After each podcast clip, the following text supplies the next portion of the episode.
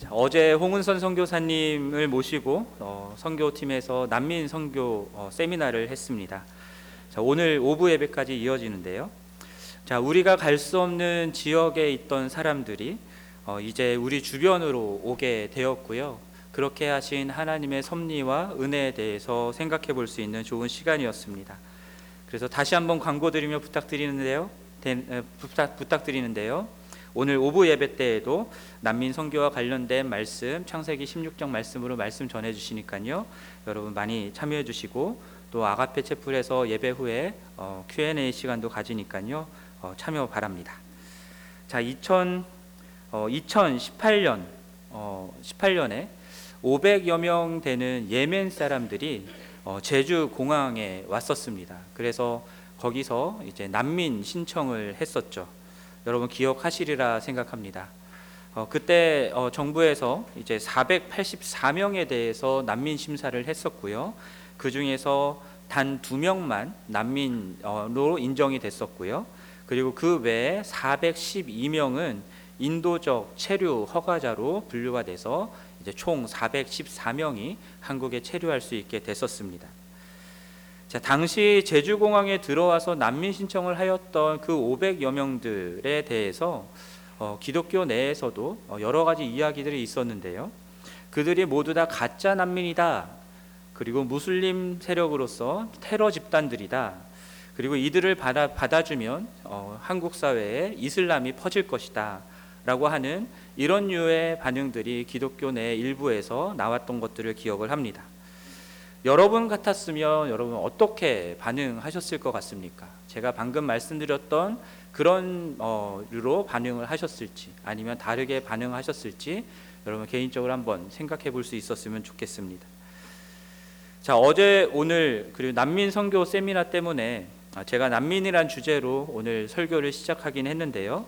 사실 난민을 포함해서 포함해서 나와는 다른 또 다른 사람들, 나와는 다른 문화에서 다른 민족으로 살아가고 있는 사람들, 그들에 대해서 우리가 갖고 있는 오해와 편견이 얼마나 선교에 있어서 걸림이 되는지, 그리고 하나님은 선교를 이루시기 위해서 그러한 오해와 편견들을 어떻게 깨가시는지를 오늘 요나서 일 장 말씀을 통해서 살펴보려고 합니다.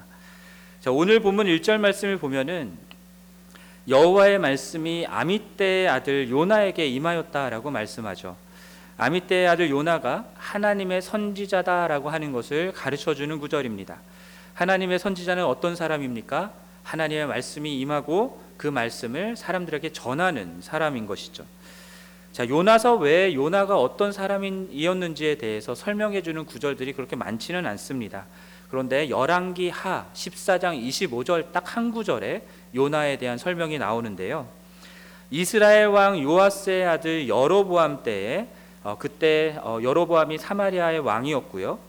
어, 이스라엘의 하나님 여호와께서 그의 종 가드헤벨의 어, 아미떼의 아들 선지자 요나를 통해서 하신 말씀같이 여로보암이 이스라엘 영토를 회복하되 하맛 어귀에서부터 아라바 바다까지 하였다라고 말씀하고 있습니다. 자, 열왕기하 이 기록에서는 요나를 분명하게 이렇게 말씀합니다. 하나님의 종이고 하나님의 선지자다라고 분명하게 말씀하고 있고요. 요나가 활동했던 때가 바로 이 여로보암 왕 때인 것이죠. 여기서 여로보암은 솔로몬 왕 이후에 북이스라엘과 남유다로 나뉘었을 때의 그 북이스라엘의 초대 왕이었던 여로보암을 말하는 게 아니고요. 그 이후에 있었던 십삼 대, 북이스라엘의 십삼 대 왕이었던 여로보암 이 세를 말하는 것입니다. 자, 여로보암 이 세가 북이스라엘을 약 기원전 팔 세기 초부터 중반까지 사십일 년간을 다스렸는데요. 이때 요나가 하나님의 종 선지자로서 어떤 말씀을 예언을 했었냐면 여로보암 왕이 이스라엘 영토를 회복할 것이다 라는 그런 예언을 한 것입니다. 그리고 요나가 예언한 대로 여로보암 이 세가 하맛 어귀에서부터 아라바 바다까지 영토를 회복하였다라고 기록하고 있습니다. 여기서 한 가지 특이한 점을 찾는데요. 어, 보통 선지서들의 예언들을 살펴보면요, 주로 남유다와 북이스라엘의 죄악에 대한 심판을 경고하잖아요. 그리고 그러한 심판 이후에 하나님께서 너희들을 회복할 것이다 라고 하는 그런 내용들을 예언하곤 하는데, 그런데 요나는 여로보암 이 세 때에 북이스라엘의 영토가 회복될 것이다 라고 하는 그런 예언을 했다는 것이죠. 사실 여로보암 이 세가요 여호와 하나님 보시기에 선했던 왕이 아닙니다. 여호와 하나님 보시기에 악을 행했다라고 나와 있고요, 그의 통치 아래서 가난한 사람들은 억압당했고, 사회적 불의는 계속 늘어갔고, 그리고 우상 숭배는 만연했었습니다. 그럼에도 불구하고 동시대에 활동했던 호세아와 아모스와 같은 선지자들의 예언과는 다르게 요나는 북이스라엘의 영토가 회복될 것이다 라고 하는 예언을 한 것이죠. 하맛 어귀에서부터 아라바 바다까지 영토를 회복했다라는 것은요, 다윗과 솔로몬 시대 때 가장 번성했던 그때에 이스라엘의 북쪽 영토까지 모두 다 회복했다라는 것을 의미하는 것입니다. 그렇게 여로보암 이 세 때 북이스라엘은 정치적으로나 경제적으로나 군사적으로나 전성기를 이루었었습니다. 그러한 시기에 나라의 영토가 회복될 것이다 라고 예언한 요한의 예언이 그 말대로 이루어진 거예요. 어, 그런 점에서 그는 진정한 하나님의 선지자고 하나님의 종이, 종으로 분명히 인정을 받았을 것입니다. 나아가서 국가의 회복과 번영에 대해서 도움이 된 선지자로 또한 인정을 받았을 가능성이 있습니다. 그러한 요나에게 그러한 요나에게 또 다른 하나님의 말씀이 임했습니다. 오늘 본문에 나오는데요, 이 절 말씀을 보십시오. 너는 일어나 저 큰 성읍 니느웨로 가서 그것을 향하여 외치라. 그 악독이 내 앞에 상달되었음이니라 라고 말씀하죠. 요나에게는 좀 특이한 말씀만 임하는 것 같아요. 선지서들을 보면은 보통 다른 민족, 다른 나라에 대한 심판의 내용들이 나올 때가 있는데요, 그런 예언의 말씀이 주어질 때에도 그 나라로 가서 전하라고 얘기하는 경우는 거의 없습니다. 그런데 하나님은 지금 요나에게 니느웨라고 하는 그곳으로 가서 하나님의 말씀을 전하라라고 하고 있는 거예요. 그들의 악독이 하나님 앞까지 이를 만큼 심각하다라는 거, 그래서 돌이키지 않으면 너희들은 멸망당할 것이다 라고 하는 이 예언을, 이 말씀을 전하라라고 하는 것입니다. 자, 하나님이 니느웨에 가서 전하라라고 하신 이 말씀이 삼 장, 요나서 삼 장 사 절 말씀에는 구체적으로 딱 이렇게 나와 있는데요, 사십 일이 지나면 니느웨가 무너지리라 라고 되어 있습니다. 자, 하나님의, 하나님 앞에 악독이 상달되었던 이 니느웨는 어떤 곳인가 살펴보면요, 아수르 제국의 주요 도시 중에 하나였습니다. 훗날 아수르 제국의 수도로 정해지긴 했는데, 요나가 예언한 이때에는 아직 수도는 아니었습니다. 그냥 주요 도시 중에 하나였습니다. 하나님은 이 니느웨를 저 큰 성읍이다라고 표현하고 있는데요, 삼 장 삼 절에서 이야기하는 것처럼 사흘길을 걸어야 할 만큼 큰 성읍이었던 겁니다. 크기에 있어서도 큰 성읍, 성읍이었고요, 또 인구 수에 있어서도 큰 성읍이었습니다. 그런데 성경에서 큰 성읍이다라고 표현을 할 때에는 하나님을 대적하는 강력한 세력에 대해서도 큰 성읍이다라는 표현을 쓰곤 합니다. 그래서 요한계시록 말씀 보면은 하나님께서 하나님을 대적하는 그 로마 제국을 상징하는 그 표현으로서 바벨론이라고 말을 하는데, 그냥 바벨론이라고 이야기하지 않고 큰 성 바벨론이라고 이야기하는 것을 보게 되죠. 그러니까 니느웨를 오늘 본문에서 저 큰 성읍 니느웨라고 부르는 것은요, 그의 크기가 크고 인구가 많았을 뿐만 아니라 그의 악독이 하나님 앞에 상달될 만큼 하나님 앞에 악을 저지르고 하나님을 대적하는 데 있어서 큰 강력한 세력이었다라는 것을 분명하게 말씀해 주는 거예요. 실제로 악수, 아수르 군대는요, 여러분이 잘 아시는 것처럼 잔인하고 포악했습니다.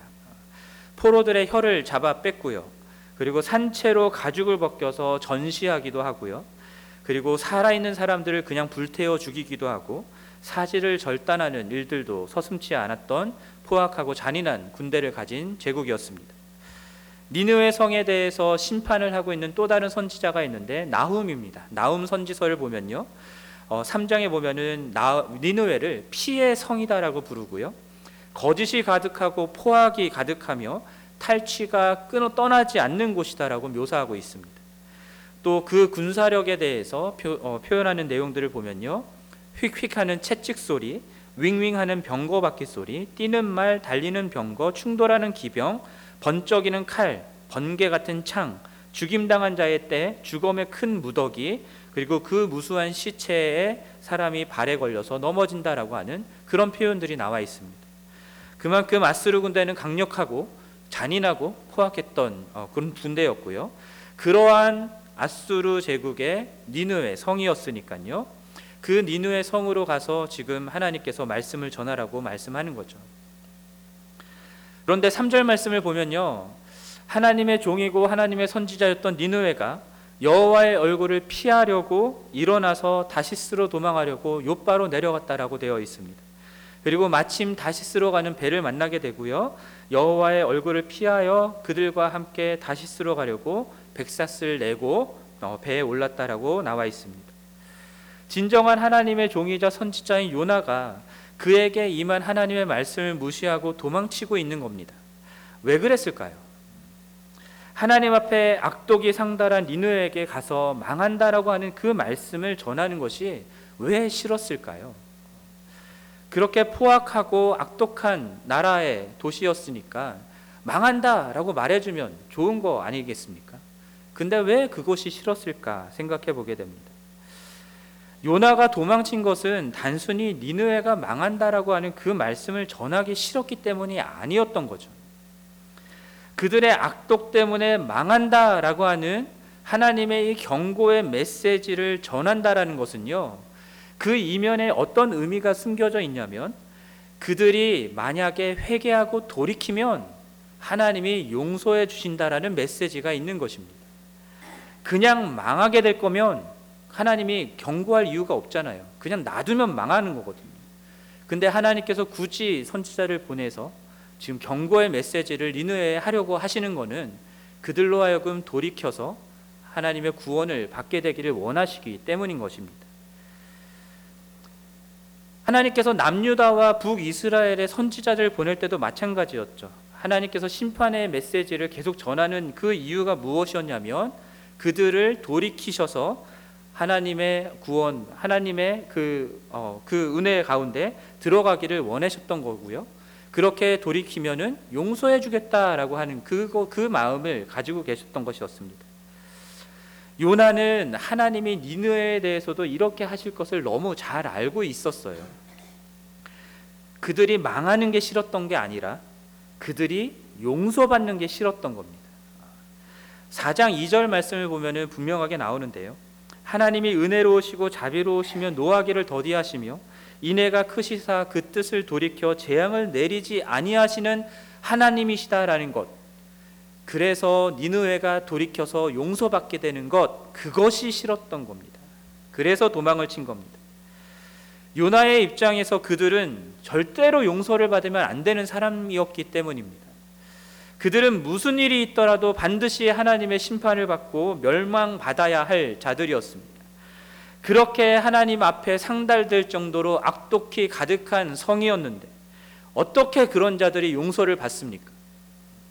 그들에 의해서 잔인하게 죽어간 사람들이 얼마나 많고 북이스라엘이 위협을 당한 것이 얼마나 많은데, 그런데 어떻게 그들을 용서할 수 있겠습니까?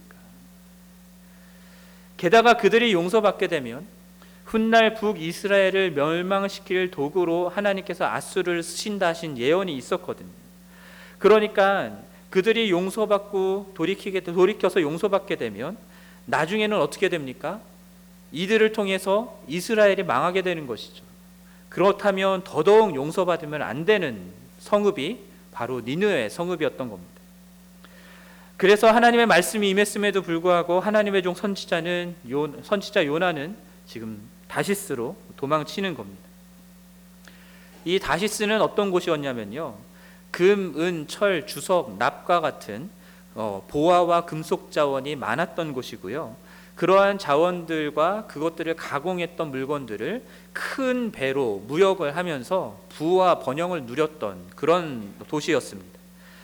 서쪽 가장 먼, 먼 땅끝으로 여겨졌고요, 이사야서 말씀에서는 거기까지 여호와 하나님의 구원이 미친다라고 되어 있습니다. 그만큼 먼 땅을 의미할 때 이제 다시스라는 그 도시를 언급을 하는 것이죠. 성경은 요나의 도망을요, 그 먼 성으로 단순히 도망가는 것이다라고 표현하고 있지 않고요.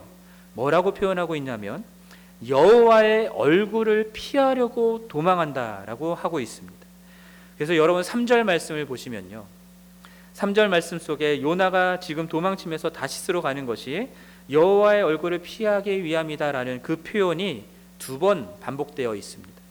그리고 십 절 말씀 보면은 그 바다 가운데 풍랑이 일어난 원인은 요나가 여호와의 얼굴을 피하려고 했기 때문이다라고 나와 있습니다. 여호와의 얼굴을 피한다라고 하는 것은 무슨 뜻일까요? 쉽게 표현하면 여호와의 현존, 현재 임하여 계신 상태를 피한다라는 것입니다. 요나가 정말로 다시스로 가면 여호와의 현존을 피할 수 있었을까요? 요나가 하나님에 대한 이해가 부족해서, 불완전해서 하나님을 이스라엘 땅의 지역신으로 생각을 했고, 그래서 그 지역신, 지역을 떠나서 멀리 도망가면 하나님의 영향력이 거기까지는 미치지 못한다라고 어, 생각했다라는 설명들이 있어요. 근데 저는 이 설명이 옳지 않다라고 생각을 합니다. 왜냐하면 하늘에 올라가도 스올에 내려가도 새벽 날개를 치며 바다 끝에, 끝에 거한다고 해도 거기에 여호와 하나님이 계신다라고 고백했던 시편 백삼십구 편의 다윗의 이 시를 하나님의 종 선지자 요나가 몰랐을 리가 없습니다. 그리고 요나는 하나님을 묘사할 때 바다와 육지를 지으신 하늘의 하나님이라고 표현하고 있거든요. 그러니까 단순히 지역신으로 생각했기 때문에 다시스로 도망한 게 아닙니다. 그는 정말로 여호와의 얼굴을 피하고 싶었던 건데 여호와 하나님의 현존을 피하고 싶었던 것입니다. 자, 하나님의 얼굴을 피한다, 하나님의 낯을 피한다라고 하는 이 표현이 가장 먼저 성경 속에 쓰인 곳이 바로 창세기 삼 장 팔 절입니다. 본래는 에덴 동산에서 여호와 하나님과 함께 거하면서 하나님의 현존 가운데 행복하게 살아갔어야 하는 아담과 하와였죠. 그런데 선악을 알게 하는 나무의 열매를 따먹고 그 이후에 그들의 눈이 밝아져서 자신들이 벗은 줄을 알게 되었고, 그래서 무화과 나뭇잎을 엮어서 치마를 만들어 입습니다. 뿐만 아니라 여호와 하나님의 낯을 피하여서 나무 뒤에 숨었다라고 기록되어 있습니다. 스스로 하나님이 되고자 하는 욕망 때문에 선악을 알게 하는 열매를 따먹은 인간은요, 여호와 하나님의 현존을 피할 수, 피하여서 숨을 수밖에 없게 된 것입니다. 더 정확하게 표현하면 여호와 하나님과 함께 있을 수가 없는 것이죠. 이것을 거룩하신 하나님 편에서 이해를 하면은 인간이 죄를 지었으니까 죄인인 인간과 하나님이 함께 거할 수 없다라고 설명할 수 있겠지만, 인간 편에서 생각을 해보면요, 스스로 하나님과 같이 되고자 선악을 알게 하는 나무의 열매를 따먹음으로써 선악을 판단하는 기준이 누가 된 것입니까? 인간 스스로 되고자 한 것이거든요. 그렇기 때문에 선악을 알게 하는 또 다른 기준인 하나님이 불편해지는 겁니다. 하나님이 현존하여 계신 자리에서는 내가 선악을 알게 하는 기준이 될 수 없기 때문에, 그렇기 때문에 죄인인 인간은 하나님의 현존을 피해서 도망가려고 하는 것입니다.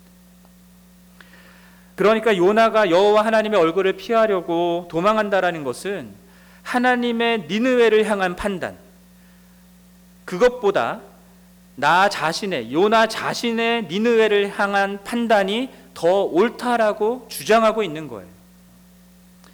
비록 하나님의 말씀이 임한 선지자였지만 요나 역시도 여러분 죄인이잖아요.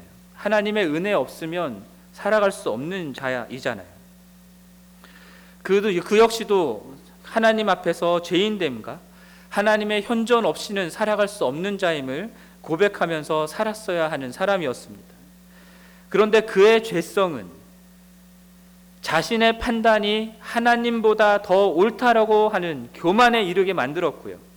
결국 그는 여호와 하나님의 현존이 불편해져서 그것을 피하여서 다시스로 도망했던 것입니다. 시편 팔십 편 삼 절 말씀 보면요, 하나님이여 우리를 돌이키시고 주의 얼굴빛을 비추사 우리가 구원을 얻게 하소서라고 되어 있습니다. 우리가 구원을 얻는다라는 것은 하나님의 빛나는 그 얼굴을 볼 수 있게 된다라는 말이죠. 하나님이 우리를 돌이키시고 그의 빛나는 얼굴을 보게 되는 그것이 구원이다라고 말하는 것입니다. 만약 하나님께서 그러한 은혜를 베풀어 주지 않으면 인간은 어느 누구도 하나님의 현존 가운데 그 얼굴을 누리면서 살아가는 구원을 얻을 수가 없는 것입니다. 여러분, 우리 모두가 이 하나님의 놀라운 은혜를 입어서 구원을 얻었습니다. 그리고 하나님의 현존 가운데 거할 수 있게 되었습니다. 아멘이십니까? 아멘. 자, 이 말씀을 달리하면 이 무슨 뜻이냐면, 이제는 더 이상 나 자신의 판단이 옳다라고 여기는 교만을 주장하지 않겠다라는 겁니다. 하나님의 자리에 올라섰던 죄인의 자리에서 이제는 내려와서 하나님의 말씀만이 옳고 그것을 인정하며 하나님의 현존 가운데 살아가는 자가 되었다라는 것이 은혜로 구원을 얻었다라는 것의 의미입니다. 요나가 하나님의 말씀이 임하고 예언한 말씀이 이루어졌다라고 하는 것은 요나가 영험한 선지자였기 때문이 아니라 하나님의 구원과 하나님의 선지자로서의 택함의 은혜가 임했기 때문인 것이죠. 그 은혜가 없었다면 하나님의 얼굴을 배웠고 하나님의 말씀을 받는 일, 그것은 요나에게 없었을 것입니다. 그런데 요나가 지금 그 사실을 망각하고 있는 거예요. 니느웨에 대한 자신의 판단이 하나님보다 옳다라고 생각한 그 자리에 지금 올라 서, 있기, 서 있는 것입니다. 자신이 누구인가 하는 이 정체성의 우선순위가 뒤바뀔 때 이런 일이 일어납니다. 하나님의 은혜가 없으면 구원받지 못한다라고 하는 이 정체성이 아닌 다른 정체성이 그 사람의 가장 주된 정체성이 될 때 바로 이러한 일들이 일어납니다. 앞에서 말씀드렸던 것처럼 요나는 국가의 회복과 번영을 예언했던 예언자였고요, 그런 부분에서도 엿볼 수 있는 것이긴 한데, 요나는 자기 민족과 나라를 자신의 최고의 우선순위의 그 정체성으로 갖고 있는 사람이었습니다.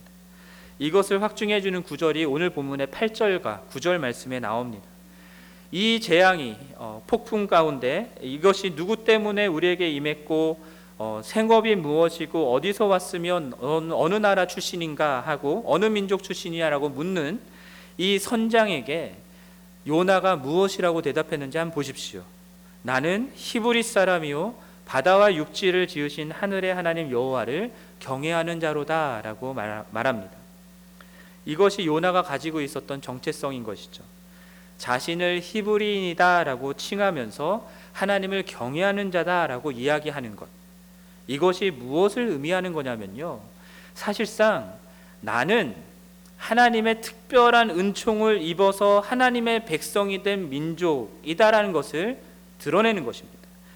그렇게 드러냄으로써 이방인인 선장 당신과 이 배에 타고 있는 이 선원들, 그들과는 나는 다른 존재다라는 것을 구분 짓는 겁니다.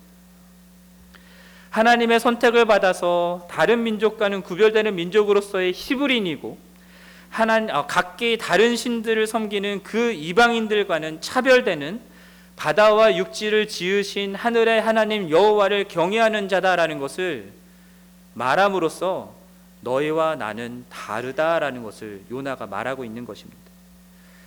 선을 긋는다라는 것은 다르다라는 것을 말하는 거죠. 나는 너와 다르다. 나는 너와 근본부터가 다른 존재다. 이것이 선민의식을 가지고 있었던 히브리 민족의 자기 민족에 대한 개념이었고요, 그래서 이방인들과는 상종하지 않았던 것입니다. 하나님의 율법도 없는 거룩하지 못한 이 세상적인 세속적인 자들과는 어울릴 수 없었던 것이죠. 그들은 지옥의 불쏘시개로 쓰일 자들이라고 여겨졌고요, 어떻게 그러한 지옥의 불쏘시개로 쓰이는 자들과 함께 하나님의 택하신 거룩한 우리가 어울릴 수 있겠습니까? 이러한 정, 정체성은 하나님의 선택을 받고 율법을 가진 특별한 민족이라는 선민의식과 다른 어떤 민족보다도 우리가 우월한 민족이다라고 말하는 자문화 우월주의라는 것이 있는 것입니다. 이렇게 선민의식과 자문화 우월주의라는 정체성을 가지고 있었던 요나에게 자신이 선민의식과 자문화 우월주의의 근거에서 판단했을 때에 죽어도 싼 니느웨 사람들에게 가서 사실상 그 죄로, 그들이 죄로부터 돌이킴이 용서받는다라고 하는 메시지를 전하는 것은 도저히 할 수가 없었던 것이죠. 그런데 아이러니한 것은 무엇이냐면 그는 선민의식과 자문화 우월주의라는 정체성을 가지고 스스로 하나님의 선택을 받은 그런 히브리 민족이요 바다와 육지를 지으신 하늘의 하나님 여호와를 경외하는 자라라고 생각을 하는데, 스스로는 그렇게 생각을 하는데 실제로는 하나님의 얼굴을 피해서 도망가는 신세였다라는 것입니다. 바다와 육지를 지으신 하늘의 하나님 여호와를 정말로 두려워하는 자였다면, 경외하는 자였다면 이렇게 하나님의 말씀을 무시하고 니느웨가 아닌 다시스로 하나님의 얼굴을 피해 도망하는 그런 일은 없었어야죠. 하나님의 말씀을 거스르고 도망하는 것에 대해서 두려워했어야 마땅했습니다. 정말로 바다와 육지를 지으신 하늘의 하나님 여호와를 믿고 그분이 이러한 폭풍을 일으킬 수 있는 분이라고 믿었었다면 아무리 니느웨와 반대 방향에 훨씬 더 먼 서쪽 끝 다시스로 도망간다 해도 절대로 그 얼굴을 피할 수 없었다라는 것을 알았어야죠. 그렇게 하나님의 은혜가 없으면 안 되는 존재임을 인정하고 하나님의 판단이 나의 판단보다 더 옳다라는 것을 인정하면서 자신뿐 아니라 니느웨의 사람들 그리고 다시스로 가는 배 가운데 폭풍을 만났던 그 선원들을 위해서 하나님께 은혜를 구하면서 그들의 구원을 위해 기도했어야죠. 그러나 요나는 그러질 않았다라는 겁니다. 여호와의 얼굴을 피하여 다시스로 도망가는 요나의 영적 상태를 가장 확실하게 보여주는 것이 바로 오 절 후반부에 나오는 내용인데요. 큰 폭풍으로 배가 거의 깨질 상황에 있었고요. 배 안에 있던 모든 사람들이 어떻게든 살고자 노력하고 있었음에도 요나는 무엇을 하고 있었냐면 배 밑층에 누워서 깊이 잠들어 있었습니다. 그는 영적으로 잠들어 있었던 선지자였습니다. 그는 스스로 히브리 민족임을 자랑하고 바다와 육지를 지으신 하나님 여호와를 경외하는 자라고 하는 정체성을 가지고 있다 했지만 선민의식과 자문화 우월주의 그 정체성에 빠져가지고 니느웨를 경고하여 돌이키고자 하는 하나님의 마음을 품지 못하고 지금 다시스로 도망가고 있는 거예요. 그러한 요나는 영적으로 잠들어 있는 상태입니다. 이방인 선장과 선원들은 요나 때문에 일어난 이 폭풍을 어떻게든 극복하고자 노력하는 중인데 정작 요나 자신은 아무런 노력도 하지 않으면서 스스로 히브리인이요 하나님을 경외하는 자라라고 말만 하는, 그래서 그 말로 너희들과 나는 다르다라고 선을 그어버리는 이런 요나의 상태는 영적으로 잠들어 있는 상태였던 겁니다. 이러한 요나의 모습 속에서 오늘날 교회의 모습을 발견하게 됩니다. 우리 중에 하나님의 은혜가 필요 없다라고 여기는 사람 누가 있겠습니까? 우리 모두는 하나님의 은혜가 필요합니다. 아멘이십니까? 아멘. 하나님의 판단보다 내 판단이 옳다라고 주장할 수가 없습니다. 아멘이십니까?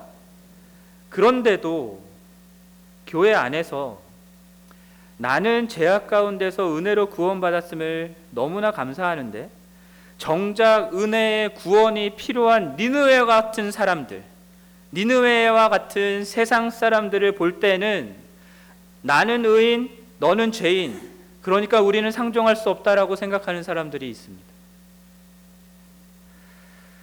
나는 바다와 육지를 지으신 하나님, 하늘의 하나님 여호와를 경외하는 자이기 때문에 이 세상의 신을, 우상을 섬기고 이 세상의 욕망을 따라서 살아가는 너희들과는 상종할 수 없다라고 생각하는 사람들이 교회 안에 있다라는 거죠. 나는 교회 일을 열심히 해야 되고 하나님의 일을 열심히 해야 되고 그리스도인으로서 거룩한 삶을 살아야 되기 때문에 세상 사람들이 무슨 일을 당하든지 신경 쓰지 않는 사람들이 있습니다. 세상에서 고통받고 있는 사람들의 문제에 대해서는 아무런 관심도 갖지 않고 절대로 관여하려고도 하지 않는, 그냥 교회 일만 열심히 하고 하나님의 일이라고 생각되는 것만 열심히 하려는 분들이 교회 안에 있다라는 거죠.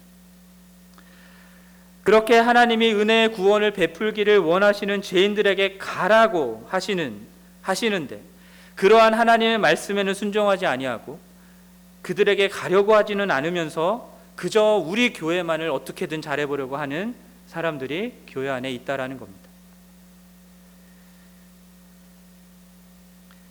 믿지 않는 영혼들을 구원해야 한다라고 하면서 멀리 사는 그런 사람들에게는 가려고 선교에는 열정을 내는데 정작 우리 주변에 와 있는 다른 문화에 있는 사람들은 거들떠보지도 않고 우리 가게에 찾아오는 외국인들에 대해서는 친절하게 대하지 않고 하는 그런 분들이 많다라는 거죠. 이것이 그리스도인으로서 내가 구원받은 것만을 감사하고 자랑하는 선민의식인 겁니다. 기독교 문화가 우월하다라고 자랑하는 것입니다. 그거에 빠져서 니느웨와 같은 세상으로는 가지 않겠다라고, 오히려 다시스, 부와 번영을 상징하는 다시스 같은 곳으로는 가겠지만 니느웨와 같은 곳으로는 가지 않겠다라고 말하는 오늘날 교회의 모습이 아닐까라는 생각을 해보게 됩니다. 여러분, 하나님의 현존 가운데 거하는 구원의 은혜를 정말로 니느웨와 같은 이 세상의 죄인들과 나누지 않는 교회는요, 요나와 같이 여호와의 얼굴을 피하여 다시스로 도망가는 그런 것입니다. 요나와 같이 깊은 잠에 빠져있는 상태인 것입니다. 교회가 스스로 선민의식과 기독교 우월주의, 자문화 우월주의에 빠져있을 때 하나님께서는 어떻게 행하시냐면 폭풍을 보내서 깨우시려고 하시는 겁니다. 폭풍과 같은 고난을 통해서 교회를 흔들어 깨우려고 하시는 것입니다. 여러분, 교인들의 숫자는 점점 줄어들고 있죠. 쇠퇴해 가고 있다는 것이 어제 오늘의 이야기가 아닙니다.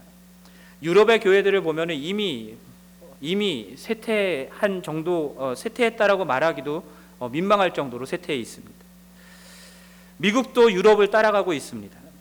그리고 유럽과 미국의 영향을 받은 한국 교회도 그 뒤를 따라가고 있다라는 전망이 나오고 있습니다. 자, 이러한 현상들을 보면서 여전히 나는 그리스도인으로 그리스도인이다라고 이야기하면서 선민의식과 기독교 우월주의에 빠져서 여러분 잠들어 있으면 안 되는 것이죠. 여러분, 깨어나셔야 됩니다. 그럼에도 깨어나지 않는다 할 때, 교회가 점점 어려워짐에도 불구하고 교회가 깨어나지 않는다 할 때 하나님께서는 또 다른 방법으로 교회를 깨우려고 하시는데, 선장이 요나를 깨웠던 것처럼 하나님께서는 교회가 선민의식과 기독교 우월주의에 빠져서 상정하려고도 하지 않았던 이 세상 사람들, 그 사람들을 통해서 우리를 흔들어 깨우실 것입니다. 그리고 그들을 통해서 우리의 소명이 무엇인지를 다시금 되새겨 줄 것입니다. 육 절 말씀에서 선장이 요나에게 일어나서 내 하나님께 구하라 라고 하는 말씀이 나오는데요, 일어나서 구하라 라고 하는 이 단어가요, 일 장 이 절 하나님께서 요나에게 말씀을 주셨던 그 말과 동일한 단어가 쓰여 있습니다. 일어나서 외치라 라고 하는 그 단어가 일어나 구하라 하는 그 단어와 동일합니다. 이것이 무엇을 의미할까 생각을 해보면 니느웨로 가서 하라, 가라고 하시는 그 하나님의 말씀이 곧 이 세상 사람들 속으로 들어가서 그들의 고통의 문제를 위해서 하나님께 구하라 라고 하는 사명과 일치한다라는 것이죠. 세상의 삶의 문제들 가운데 교회가 적극적으로 들어가서 그들을 위해서, 니느웨와 같은 이방인과 같은 그들을 위해서 일어나서 하나님께 구하는 사명을 행해야 된다라는 것을 말씀하는 겁니다. 이 세상의 폭풍 속에서 그들은 살아남겠더라고, 어떻게든 살고자 애쓰고 있는데 교회는 우리는 구원받았으니까 너희들은 어떻게 되든지 상관없다 라는 식으로 교회만 모여서 선민의식과 자문화 우월주의에 빠져있는 그런 모습을 보이면 안 된다라는 거죠. 그들과 선을 긋고 배 밑에 들어가서 잠들어 있으면 안 되는 것입니다. 우리가 선민의식과 자문화 우월주의, 기독교 우월주의에 빠져서 그들을 외면하고 다시스로 도망할 때 우리 스스로 우리가 아무리 그리스도인이라고 말한다 해도, 우리는 하나님 여호와를 경외하는 자라 말한다 해도 우리는 하나님의 얼굴을 피해서 도망하는 요나일 뿐인 것이고요, 그리고 영적으로 깊은 잠 속에 빠져있는 요나일 뿐인 것입니다. 우리를 구원하기 위하여 니느웨와 같은 악독이 하나님 앞에 상달한 이 세상 가운데 하나님께서는 누구를 보내십니까? 예수 그리스도를 보내주시죠. 그 예수 그리스도를 통하여서 죄인, 예수, 예수 그리스도로 인하여서 죄인들을 구원하시는데 십자가를 지시게 하시고 부활케 하시는 방법으로 죄인들을 구원하셨습니다. 그 예수 그리스도를 믿음으로 구원을 받은 우리라면, 그렇다면 우리 교회는 교회에만 모여 있어서는 안 되는 것이죠. 예수 그리스도와 같이, 이 땅에 오셨던 예수 그리스도와 같이 교회는 세상으로 나아가야 되는 것입니다. 그곳에 가서 너희들과 나는 다르다라는 것을 말하는 게 아니라 그들과 같이 되어야 되고, 그들의 문제 가운데 들어가야 되고, 그들을 위해서 기도하는 자들이 되어야 된다라는 것이죠. 그러므로 여러분, 우리 안에 알게 모르게 들어와 있는 선민의식과 기독교 우월주의를 벗어버리시기를 원합니다. 여러분들이 살아가고 있는 삶의 현장이 니느웨입니다. 그리고 이 폭풍 가운데 있는 배와 같습니다. 그곳 속에서 여러분 판단에는 도저히 용서받을 자격이 없다라고 생각되는 그들에게 가서 복음을 전하라고 하시는 것이 주님의 뜻입니다. 여러분, 그들에게 가서 하나님의 사랑과 은혜를 나누는 그 일들을, 그 사명을 능히 감당할 수 있기를 간절히 바랍니다. 여러분, 그들의 삶의 고통에 어, 어느 이 세상의 어느 누구도 삶의 고통의 문제가 없는 사람은 없습니다. 여러분, 그들의 삶에 더 깊이 들어가십시오. 그리고 그들을 위해서 하나님께 간절히 구하십시오. 이것이 오늘날 저와 여러분이 져야 할 하나님의 현존 가운데 살아가는 전 진정한 그리스도인의 모습이다라고 저는 믿습니다. 우리가 정말로 구원받은 자이며 하나님의 교회라면 하나님은 반드시 우리들을 이러한 모습으로 변화시켜 가실 것입니다. 폭풍을 통해서건 이방인을 통해서건 우리를 흔들어 깨우시면서 우리를 그렇게 변화시켜 가실 것입니다. 그러한 우리 교회를 통해서 악하고 음란한 세대가 구하는 선지자 요나의 표적인 바로 우리 예수 그리스도의 그 죽음과 부활의 복음이 이 세상 가운데 온전하게 증거되기를 주님의 이름으로 간절히 축원합니다. 우리 함께 기도하도록 하겠습니다. 하나님 아버지, 오늘 요나서 일 장 말씀을 통해서 우리 안에 알게 모르게 들어온 선민의식과 기독교 우월주의, 그로 인한 교만, 그 모든 것들을 내어던지고 주님께서 우리에게 말씀하신 사명을 이루기 위해 세상을 나아가야 된다라는 것을, 세상에 나아가야 된다는 것을 생각해 보았습니다. 하나님, 도와주십시오. 우리를 흔들어 깨워주십시오. 세상으로 나갈 수 있게 도와주십시오. 주님, 그러한 우리를 통하여서 주님 영광받아 주시옵소서. 예수 그리스도의 이름으로 기도합니다. 아멘. 우리 다 함께 일어나셔서 찬송가 오백삼 장 일 절과 사 절 말씀만 하도록, 아, 사 절 찬송만 하도록 하겠습니다.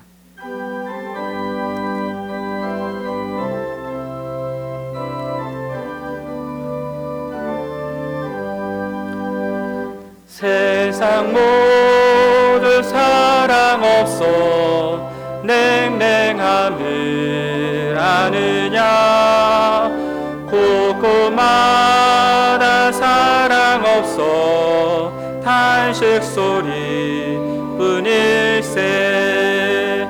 악을 선케 만들고 모든 소망에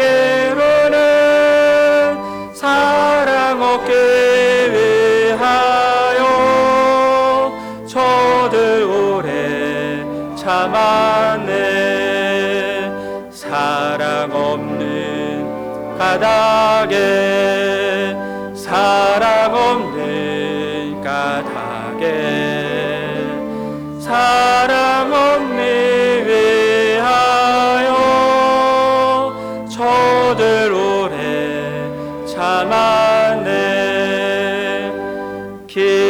발 중에 있는 영혼 사랑받기 원하며 아이들도 소리질러 사랑받기 원하네. 저들 소리 들을 때 가서 도와줍시다. 만민 중에 나가서 예수 사랑 전하세.